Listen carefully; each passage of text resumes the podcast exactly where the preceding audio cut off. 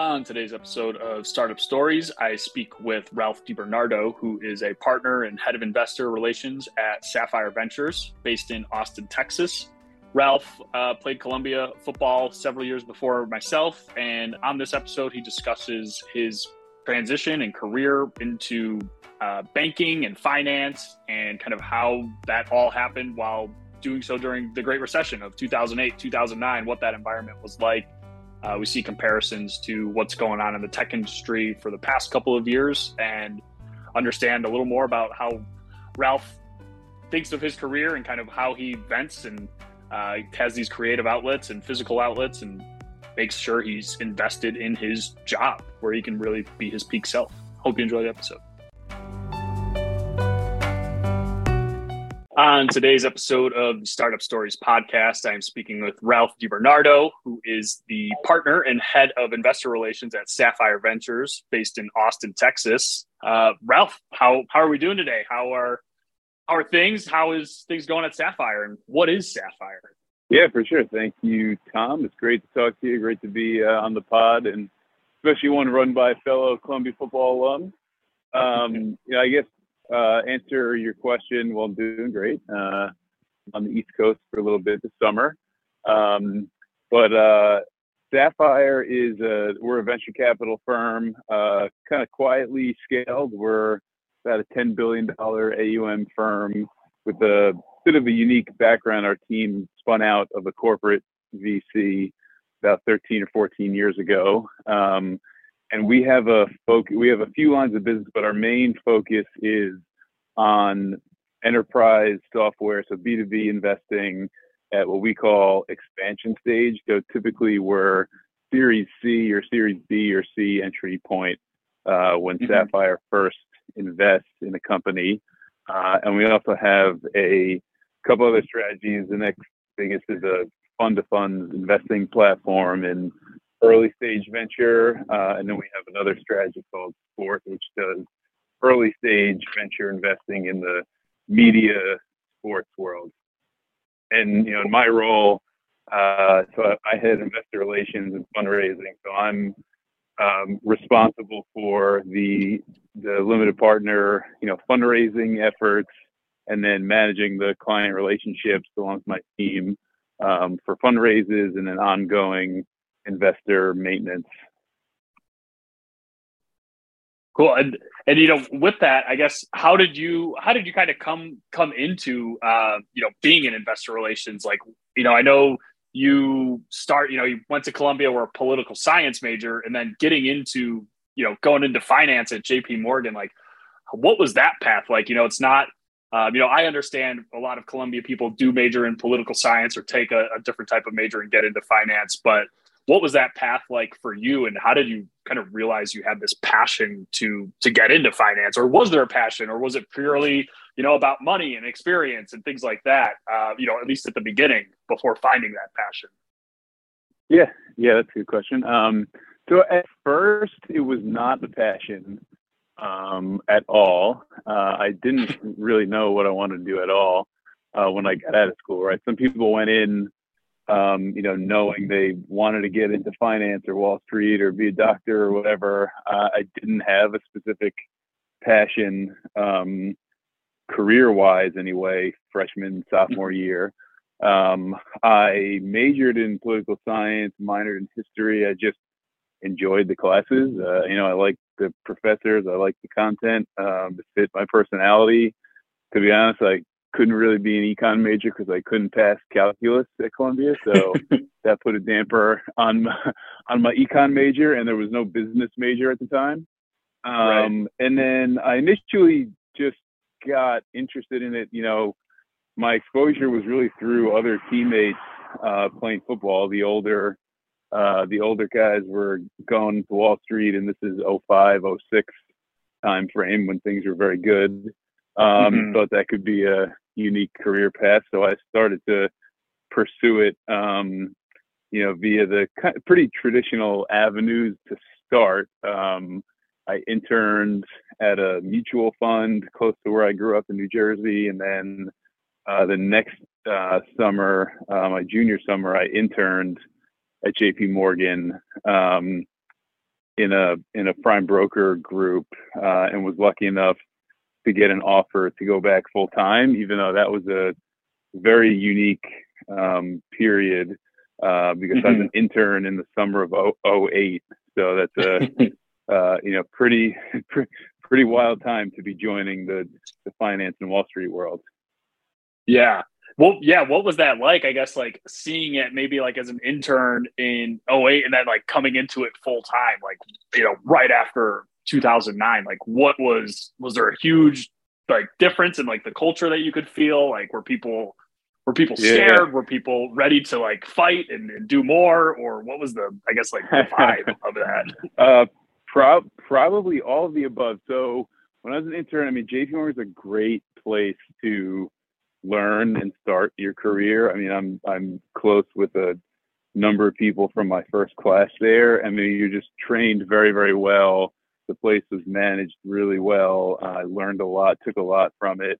You know, they tried to kind of insulate the interns and keep us away from, you know, like RIFs and, uh, you know, cutting whole groups and layoffs and losing money. Mm-hmm. Uh, but it just got so big and so bad in in the financial world that time um, that it was it became impossible. So I remember one day I showed up and like half the floor was gone. Uh, went yeah. to went to the head went to the head of the group and asked him what was going on, and he just told me, you know, just do what you did yesterday. And I said, well, that's fine, but you know, I'm the intern. Uh, I kind of did whatever Greg told me to do, and Greg's not here. Uh, so yeah, that was a really kind of interesting uh, start. But uh, I was lucky to be at a firm that you know not only survived but kind of thrived through it. But it was a it was a weird time. Right? I remember, you know, it's all official recruiting. I was lucky enough to get in and go to Columbia, which you know probably a different question, but gave me a lot in my career and life. Um, you know, so we were target school recruiting, um, and I remember literally every day memorizing the volume of write downs that each bank was taking. Until like I had, you know, I was able to get a UBS interview and I was like, oh, yeah, yeah, I know you guys wrote down 27 billion yesterday. It was a pretty crazy time to try and yeah. get into the industry, I would say. It, a lot do of you jobs think like shifted or like were eliminated very quickly. Like uh, right. you know, entire groups kind of went away that weren't profitable and didn't really come back. Right. And, and I guess like seeing that, you know, as a what 21 year old is kind of like, it's got to be like jaw dropping a little bit and be like, whoa, what, what career did I, am I trying to get into right now? Was there any, like especially in 2008 2009 are you just like is this right? Is this going to be is there going to be a future there? Or what was was there like optimism within the you know the general industry or within you know jp morgan itself as far as like hey we're going to get through this and then we're going to come out stronger? Or was it like hey we, this is this is bad the industry is getting a really bad rap right now um, let's tread water for a little bit and hope we survive or what was that kind of attitude um, generally yeah I, I think I had the benefit of being at one of the great institutions at the time. Mm-hmm. Um, you know, JP Morgan, right? Like, and also the the timing, and this is very specific to like the month that what was going on at the time. You know, so like my summer 08, like Bear Stearns collapse, it was March of 08. And so mm-hmm. then it was kind of shockwaves that happened. I had good friends that were Lehman interns and had full time offers to go back, and half of them got Barclays offers because if you remember, Bar- I mean, this is before your time, Tom. Uh, Barclays took over Lehman. Um, um, half of them got a Barclays offer. The other half said sorry. Um, so they had to go back and try to recruit somehow. But I was lucky, and then you know, it probably would have felt different if I was full time employee that whole time, right? But as an intern in, you know, August, I was done August 08. And so things started to like bottom and start to come out of the really scary times, you know, like mm-hmm. by that winter. And so, you know, in like February or March, when I was able to sign my full time offer of 09, like it's definitely not a good time, but it seemed like okay, maybe like the whole world won't completely implode anymore. Yeah, yeah. I think it, it's kind of like it's almost like luck of the draw. It's like all the I know from the Columbia experience. Yeah. It's like people kind of you know you go to the bank that you get the job, the internship or the job at, and it's like whether it was J.P. Morgan or Lehman Brothers or Barclays or you know Morgan Stanley. It's like you don't necessarily get to choose that. It kind of just like, hey, where do I end up? Um, you know, ultimately at the end of the day, it's your choice. Um, but you kind of take, hey, what's gonna, you know, I'm gonna learn a lot of the same things from from each of these different institutions, just in a different environment, a different way. Um, and like with that feeling of like 2008, 2009 in the finance sector, and now you're kind of, you know, in the you know you're in the you're in the tech world but still on the finance side you know investing in you know different types of tech companies things like that from you know the covid era of the boom of 2021 and 2022 companies hiring like wildfire and then you know seeing this slowdown towards the end of last year in 2020 and in, in 2023 like do you see any like similarities to that or is it a totally different beast or kind of what is your outlook um you know i don't know if you can publicly say it but outlook on like the future or kind of the comparison of, of what what that is yeah, yeah, I'll I'll avoid a I'll avoid a prediction, but um, the similarities are the similarities are a lot, and I you know I like to think I'm still young. I mean, I'm 36, but now there's a lot of people that you know work with me or on my team, you know, that I manage that um, you know weren't working in in 08, uh, 09, right. and it just it gave me a lot of um, uh, I had a lot of recollections of kind of what, what it felt like. We had a partner that I won't name him, but a firm that kind of just got taken over by another firm, and that was pretty scary for them. Uh, it just made me think about like the comparison to like the Bear and J.P. Morgan days. I actually was in a Bear Stearns group for a while okay. when, uh, when I was at J.P. Morgan. So it, it a, a lot of similarities, um, more just in the sense of like be smart, work hard, kind of fight through, but don't be so laser focused to not like pick your head up a little and realize like you may be in the middle of a shitstorm and need right. to find yourself, you know, going somewhere else. Yeah, like being able to just like, hey, this is a macroeconomic issue that's happening right now, and you got to weather the storm. And you, you realize, you know, you talk to a lot of people and understand, like, hey, everyone seems to be in this same boat right now, um, especially when you know funding kind of dries up, and it's like, you know, there's, uh, you know, money was so cheap with the low interest rates for you know two and a half years, and then all of a sudden everything everything shifts and every spending changes, and you know people are going back into offices, things like that, and all those like I guess the COVID like work from home stocks plummeted dramatically. Um, just kind of a yeah a, a, weird time to to be in in that space. I bet. Um, and you know, it sounds like you know you guys are you know keeping keeping pretty even keeled, like doing what you can, trudge along, and then make sure you know you still understand like, hey, this is this is the world that we're living in right now, and we're hoping we can get get through it and come out stronger again. Uh, is that kind of where you know the mentality that you guys have been taking over, like at Sapphire, at least with your investments and um, you know the the companies that you partner with? Yeah, yeah, for sure. We, you know, we the team. I'll say the team, not me. I uh, I have a different role, right? Like, but um, I spent a lot of time with our existing companies in 22 and early 23, right? Helping them mm-hmm. through a downturn. A lot of our investment team has been doing this since 2000, so have seen you know this is their third tech downturn, and like helping you know guide the companies through you know having to reduce your costs, right? Which usually means uh, unfortunately reduction in size of uh, of the team, right? Or not spending as much, or not growing, not hiring as quickly as you thought you would, right? So working with them on that creating an action mm-hmm. plan to come out of it uh, and then start growing again, you know, getting to their next funding round.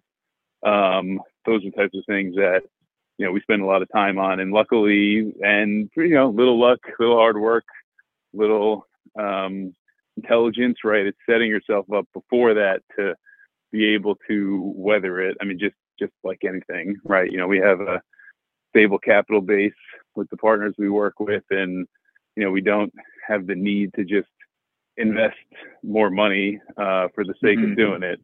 So we've been pretty slow on new investments over the past 18 months. Right. And yeah, I think probably becoming, you see a lot of these companies, or at least the portfolio companies, becoming a lot more, I guess, lean and scrappy than than maybe they were accustomed to the, the previous couple years. Um, is that sort of is that the case that you've seen for the most part, or I guess advise into people is, hey, you know, make sure who knows when the next funding round will really be able to come. Yep. Yeah, exactly. It's be able to do a bunch more with a little bit less. Yeah. Kind of, uh, awesome. you know, what you have to, the reality. Yeah, I think that's uh yeah, been a very common theme that that I've seen, especially yeah, the past 12, 12 months or so for sure. Um, is do more with less or you know, and, and make sure you can get out and, and preparing yourself for um, you know, hoping for the best, expecting the worst, and making sure you're you're you have your you know ducks in a row and and everything going. So um, you know, yep. for exactly. for for you in this like you know from a personal standpoint like what has kind of helped you you know continue to grow like professionally like where do you see like what are like your your personal like outlets where you're like all right i got to do this this and this so i can be like my sharpest um, when i come to work every day and you know talking with clients talking with investors uh, making sure that hey i need to be 100% on but I can't do that unless I take some, you know, take a little break or take some time time away or you know get a good workout in or something. Like what kind of keeps you going? Like what are your creative outlets or physical outlets that that you've seen be successful, yeah, yeah. Uh, you know, throughout your career? Uh, yeah, that's a good question. For for me, it's about um, preparation, uh, kind of being relentless with that, and consistency. Um, mm-hmm. I think that's the most important thing because something we kind of talk about actually on the investment side in our firm is like if you're consistently, um, you know, in the second quartile or better over the long run, you're going to be in the top decile, right? Because other people ebb and flow. Um, yeah. You know, so for me, it's about it's about liking what I do. If you, we work too hard and too much in this industry, like if you don't like it, you're gonna eventually not be very good at it because you're going to burn out and your uh, your give a shit level goes down. Um, And so, you know, I, I really do. I like the people I work with. I like what I do. And for me, kind of, it's preparation. It's doing the same things just over and over again and not getting bored by it. Right? Like kind of mm-hmm. prepped for meetings, talking with the same investors you've known for a long time, and um, and then maybe on the more personal side of the question, like my outlet and that kind of stuff, I um, gonna sound very uh, self-helpy, but uh, or or um, bio, bio biohackery. I'm I'm, uh, I'm I'm not that extreme, but like I get up pretty early. I do workout program I follow in a group. Um, you know, pretty much. I mean, every day. That's really important to me. It's a mental outlet. Um, mm-hmm. You know, I'm doing that like 5:30, 5:45 in the morning before um, anybody else in the house is awake. You know, so I've right. accomplished kind of a physical outlet and mental outlet that's not work.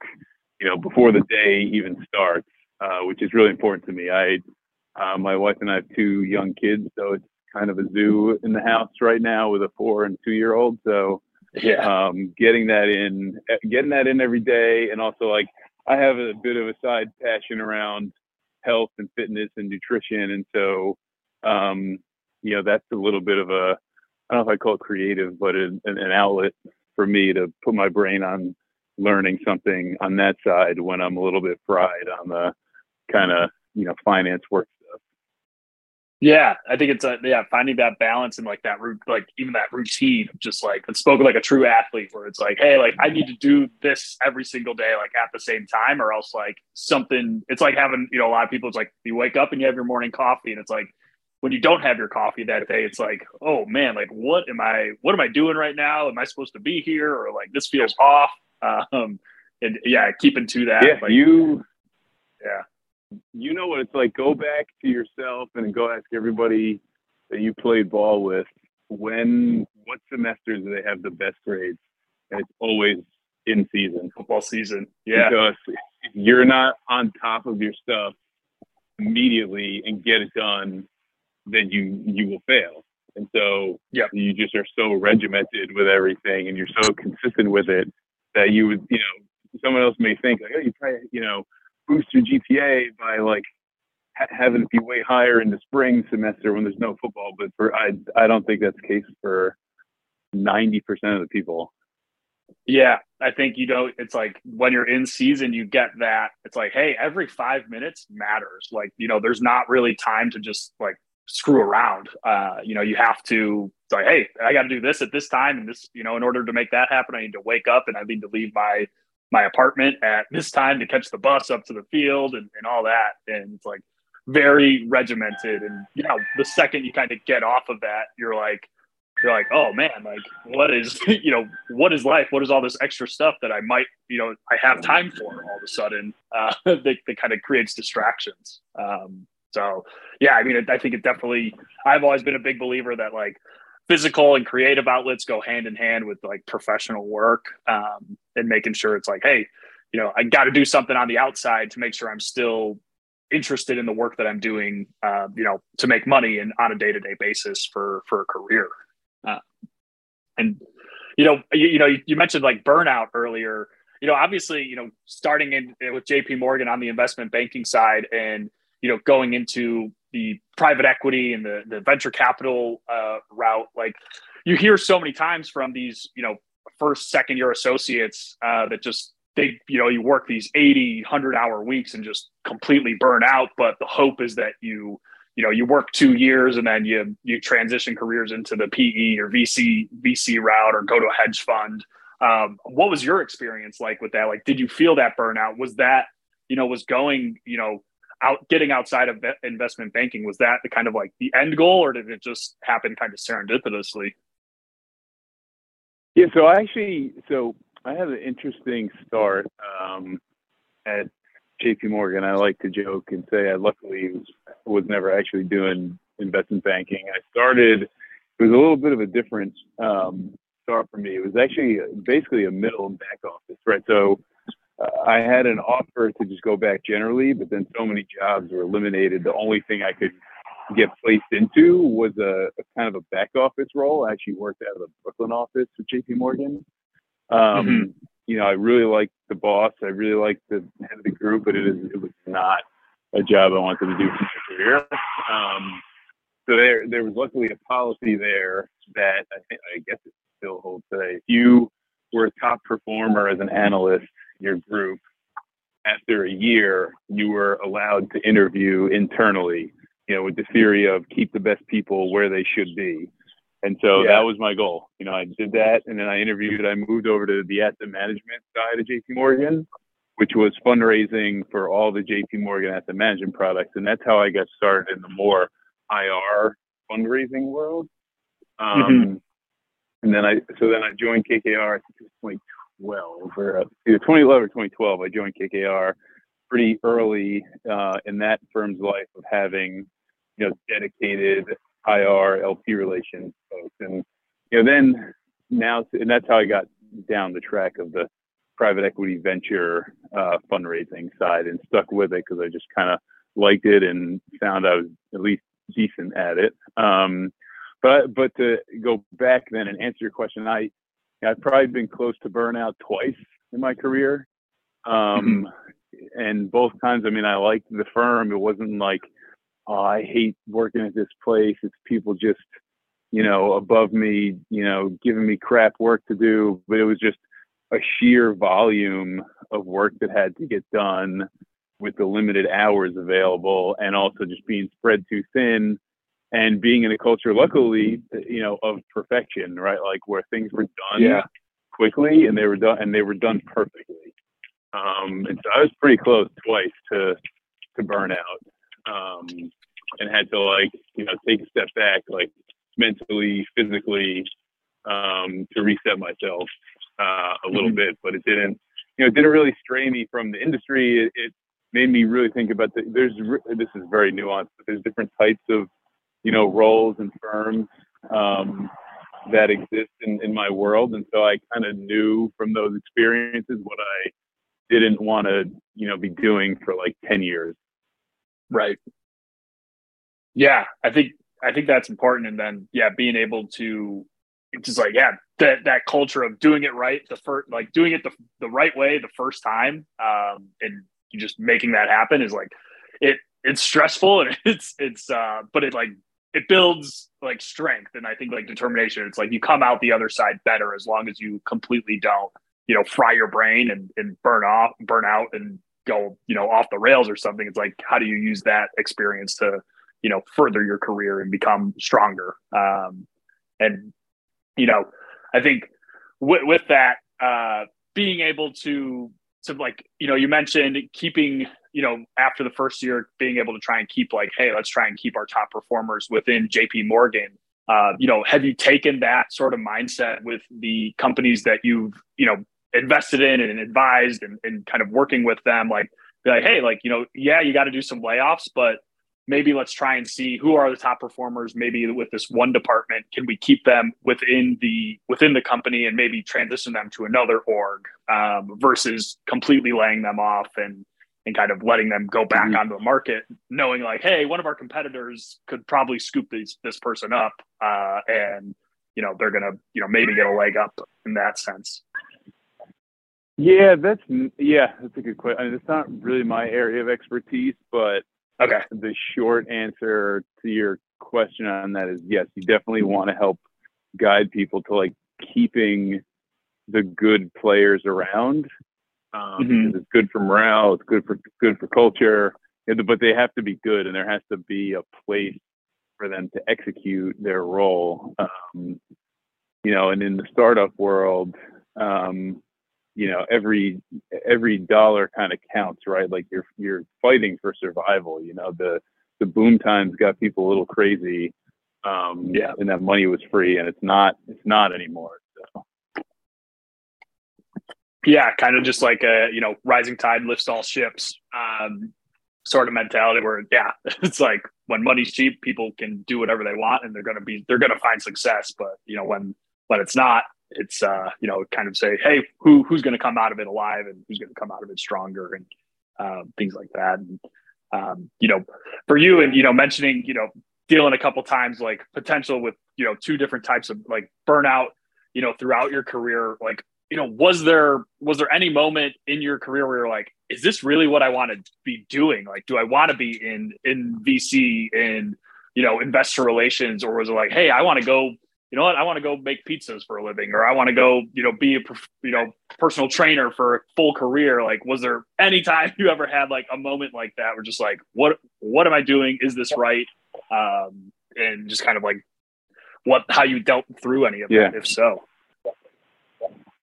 Well, first, I think I'd make a mean pizza, um, but uh, not not not really. Uh, um, and that's probably why I'm still doing it. You know, I never yeah. really got to that point. I, I always found like, you know, it works in kind of sprints and cool off periods typically.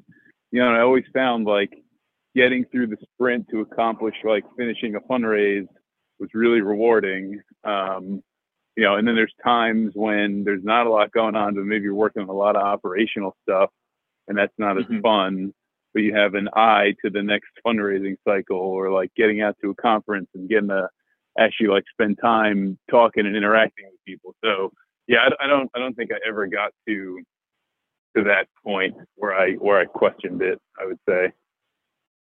Yeah, I think that's a, yeah, it's good to, to kind of know it's like, yeah, there's always going to be times that that are troubling but then being able to be like hey this is this is what's right for me. This is what i truly have a passion for i think is what drives people to continue down that that road even when there's a lot of speed bumps and hazards and things like that.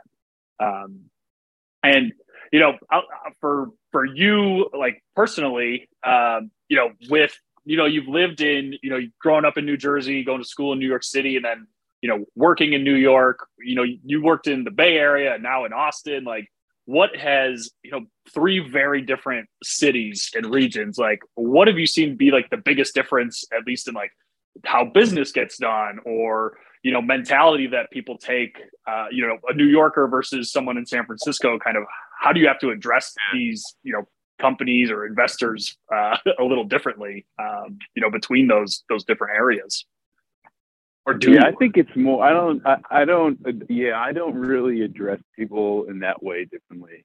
But okay. um, like pers- personally, though, I mean, it is wildly different. I mean, I think everyone should live in New York for a little bit, and then they should move on. You know, it mm-hmm. puts a grit in you. I mean, it's it's everyone is going after what seems like the same pie. Um, yep. And it's very competitive. Um, you know, and it's just not it's not really like that. I mean, in Austin is a it's a very small town. I walk by the same people every day. You know, go go mm-hmm. out to lunch, see the same people. Like it's a small town, even though it's grown a lot, but it's a it's a different mentality. There's also not a ton of um, you know people doing the same thing in Austin. It's pretty it's pretty diversified. Um, versus you know go to a happy hour on certain blocks in Manhattan and you're going to run into everybody um, in blue suits with a white shirt and a blue or red tie. Um, yeah, you know, so there's a lot of differences there. Yeah, no, I definitely feel that. I, I like that. Uh, you know, living in New York, I think at a young age, especially like I, I grew up around Chicago and then, you know, going to New York at 18, you're just, you come out as a 22 year old. I'm like, wow, I just lived in the biggest city in, in the country that has all this like stuff. And I was so broke the whole time. And it, what you just like yeah. learn to be scrappy and just like, yep. like, you're a freshman and sophomore in college. You're like, man, I'm paying nine dollars for a, a Bud Light, and you see all your friends that are somewhere else it's like man they're getting $25 beers at the bar like this is this is like a different world and being able to yep. kind of get that mentality yeah he kind of puts that uh just like hey like you know i can get i can do things it's like truly if you can make it in new york you could you could probably make it anywhere um you know you'll figure it out and kind of get that exactly right I, yeah that's it that's exactly right I, I remember my you know my freshman and sophomore years i um, I worked a summer job, you know, at home. I don't know, maybe I saved two grand, and I had mm-hmm. to last all year. yeah, next summer.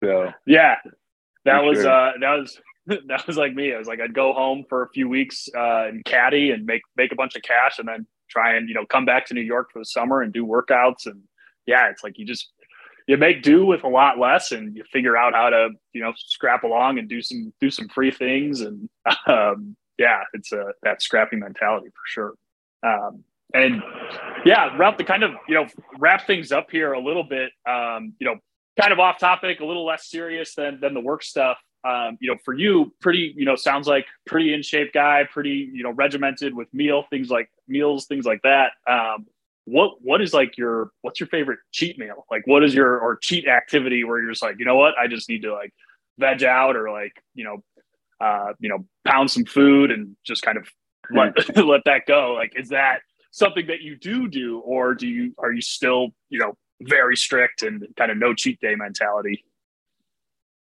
Yeah, that's, that's a funny question. Um, you know, I played O line. I'm about I yeah. fluctuate between 80 and a, and 100 pounds less than my playing weight now.